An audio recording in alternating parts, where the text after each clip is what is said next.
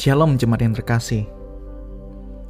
Kembali dengan saya Guru Injil Stephen, kita bersama-sama merenungkan kebenaran firman Tuhan melalui renungan seorang murid. Mari kita mempersiapkan hati dan pikiran kita untuk menerima firman Tuhan. Mari kita berdoa. Bapa dalam surga, kami bersyukur Tuhan karena kasih karunia Tuhan begitu melimpah di dalam setiap kehidupan kami sehingga pada hari ini kami boleh bersama-sama Tuhan untuk merenungkan kebenaran firman Tuhan, untuk membaca dan mendengarkan kebenaran firman Tuhan. Kiranya Tuhan menyertai setiap kami sehingga setiap kami semakin memahami dan juga boleh melakukan di dalam setiap kehidupan kami. Di dalam nama Yesus Kristus kami sambut firman-Mu. Haleluya. Amin. Jemaat yang terkasih, pembacaan kita pada hari ini terambil dari bahan gema dan kita sampai pada Lukas pasal 22 ayat 54 sampai 62. Saya akan bacakan beberapa bagian saja. Demikianlah firman Tuhan dari ayat 55. Eh, Di tengah-tengah halaman rumah itu orang memasang api dan mereka duduk mengelilinginya. Petrus juga duduk di tengah-tengah mereka. Seorang hamba perempuan melihat dia duduk dekat api, ia mengamat-ngamatinya lalu berkata, juga orang ini bersama-sama dengan dia. Tetapi Petrus menyangkal katanya, Bukan, aku tidak kenal dia. Tidak berapa lama kemudian seorang lain melihat dia lalu berkata, Engkau juga seorang dari mereka. Tetapi Petrus berkata, Bukan, aku tidak. Dan kira-kira sejam kemudian seorang lain berkata dengan tegas, Sungguh, orang ini juga bersama-sama dengan dia, sebab ia juga orang Galilea. Tetapi Petrus berkata, Bukan, aku tidak tahu apa yang engkau katakan. Seketika itu juga sementara ia berkata, berkokoklah ayam. Lalu berpalinglah Tuhan memandang Petrus. Maka teringatlah Petrus bahwa Tuhan telah berkata kepadanya, Sebelum ayam berkokok pada hari ini engkau telah tiga kali menyangkal aku. Sampai demikian pembacaan nats kita pada hari ini. Jemaat yang terkasih, perikop hari ini yang sudah kita dengar kita baca tadi berbicara mengenai Petrus yang menyangkal Tuhan Yesus. Dan kita sudah sangat familiar dengan perikop ini bukan? Biasanya kita fokus kepada tiga kali penyangkalan yang Petrus lakukan. Namun hari ini saya mengajak jemaat yang terkasih untuk melihat dari sudut pandang lainnya. Saya mau mengajak kita melihatnya dari sisi ayat 61 yang dikatakan lalu berpalinglah Tuhan memandang Petrus.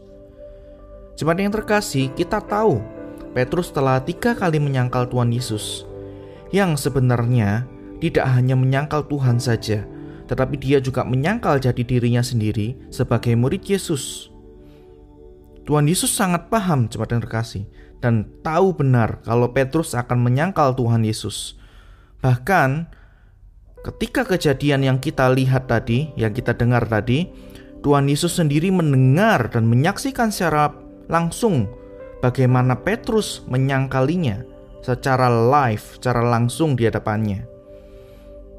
Bagaimana Petrus menyangkali Tuhan Yesus sebanyak tiga kali sebelum ayam berkokok. Jemaat yang terkasih, melalui peristiwa tersebut, bagaimana Petrus menyangkali Tuhan Yesus, sudah sepatutnya bukan jika Tuhan Yesus marah kepada Petrus secara langsung, karena Petrus melakukannya di depan di hadapan Tuhan Yesus sendiri. Dan sudah sepatutnya mungkin jika kelak Tuhan menghukum Petrus sendiri. Akan tetapi Tuhan tidak pernah melakukannya. Tuhan Yesus tidak memarahi Petrus saat itu. Tuhan Yesus tidak membenci Petrus. Bahkan Tuhan Yesus tidak pernah menolak Petrus. Justru saat peristiwa itu berlangsung, dikatakan di ayat 61 tadi, Tuhan Yesus langsung mengarahkan pandangannya kepada Petrus. Di dalam bahasa aslinya, ayat 61 tadi, lalu berpalinglah Tuhan memandang Petrus.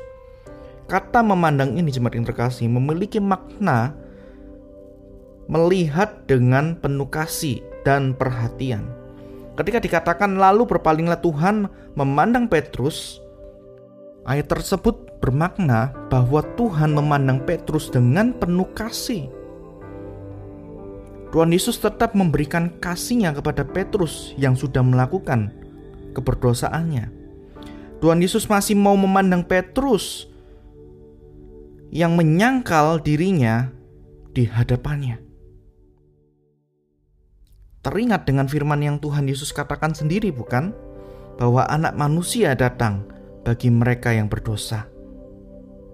Oleh karena itu, kita melihat di dalam peristiwa tersebut, Tuhan Yesus mengarahkan pandangannya kepada Petrus penuh dengan kasih. Pada hari ini pun, jemaat yang terkasih pun juga sama. Tuhan tidak pernah berubah. Tuhan tahu bahwa kita rentan terhadap dosa.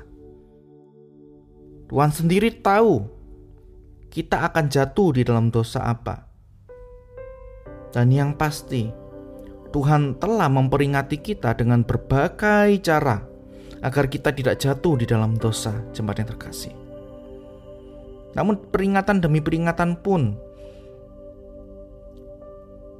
kita dapat abaikan dan kita tetap melakukan dosa-dosa di hadapan Tuhan, yang sebenarnya kita mengerti bahwa Tuhan Maha Hadir, Maha Tahu. Apakah dengan demikian Tuhan menjadi membenci kita dan menolak kita jemaat yang terkasih? Tidak, bukan? Tuhan tetap mengasihi kita. Seperti Tuhan tetap memandang Petrus dengan penuh kasih. Tuhan terus menyuarakan kepada kita karena Tuhan begitu mengawasi kita. Tuhan terus menyuarakan kasihnya kepada kita. Pulang, pulang, pulang. Mari kembali kepada jalan yang sudah Tuhan tentukan bagi kita. Jemaat yang terkasih, Tuhan senantiasa mengalihkan pandangannya kepada kita Dan Tuhan senantiasa memandang kita dengan penuh kasihnya yang teramat besar, lebar, dan dalam itu. Karena itu jemaat yang terkasih biarlah firman Tuhan ini menjadi teguran bagi kita semua. Jika engkau dan saya masih suka mengabaikan panggilan kasihnya, masih terus menerus melakukan dosa di hadapan Tuhan, Mari kita kembali di hadapan Tuhan. Mari kita sesali keberdosaan kita di hadapan Tuhan. Karena tangan Tuhan selalu terbuka bagi kita semua. Selain itu jemaat yang terkasih, kita juga belajar bersama-sama dari teladan kasih yang sudah Tuhan tunjukkan melalui peristiwa tersebut. Mari kita juga belajar bagaimana kita bisa mengampuni orang-orang yang pernah melakukan kesalahan kepada kita Mari kita juga belajar memandang dengan kasih kepada orang-orang yang kita ketahui yang hidupnya masih berantakan mungkin, yang hidupnya masih suka bermandikan dosa mungkin. Oleh karena itu janganlah kita memandang mereka dengan sebelah mata jemaat yang terkasih. Marilah kita belajar dari teladan kasih yang sudah Tuhan tunjukkan kepada kita. Marilah kita memandang mereka dengan penuh kasih juga menerima mereka dengan kasih, sembari kita terus ingatkan mereka untuk kembali kepada Tuhan. Kiranya firman Tuhan pada hari ini senantiasa kita dapat lakukan dalam kehidupan kita pribadi lepas pribadi. Biarlah kasih Tuhan itu terus boleh bersinar di dalam kehidupan kita. Mari kita berdoa. Bapa dalam surga, Biarlah firman Tuhan pada hari ini Tuhan tidak lalu begitu saja, tetapi melalui teladan kasih yang sudah Tuhan tunjukkan kepada kami semua. Biarlah kami juga boleh melakukannya. Kami memandang di sekitar kami, orang-orang di sekitar kami penuh dengan kasih. Kami juga boleh belajar bahwa dengan kasih yang sudah Tuhan berikan kepada kami, kami tidak sia-siakan, tapi kami benar-benar mau hidup kudus di hadapan Tuhan, kembali kepada jalan yang sudah Tuhan kehendaki. Tolong setiap kami Tuhan untuk hidup sesuai dengan kebenaran firman-Mu. Di dalam nama Yesus Kristus, kami berdoa dan bersyukur. Haleluya. Amin. Selamat beraktivitas. Tuhan Yesus memberkati kita semua.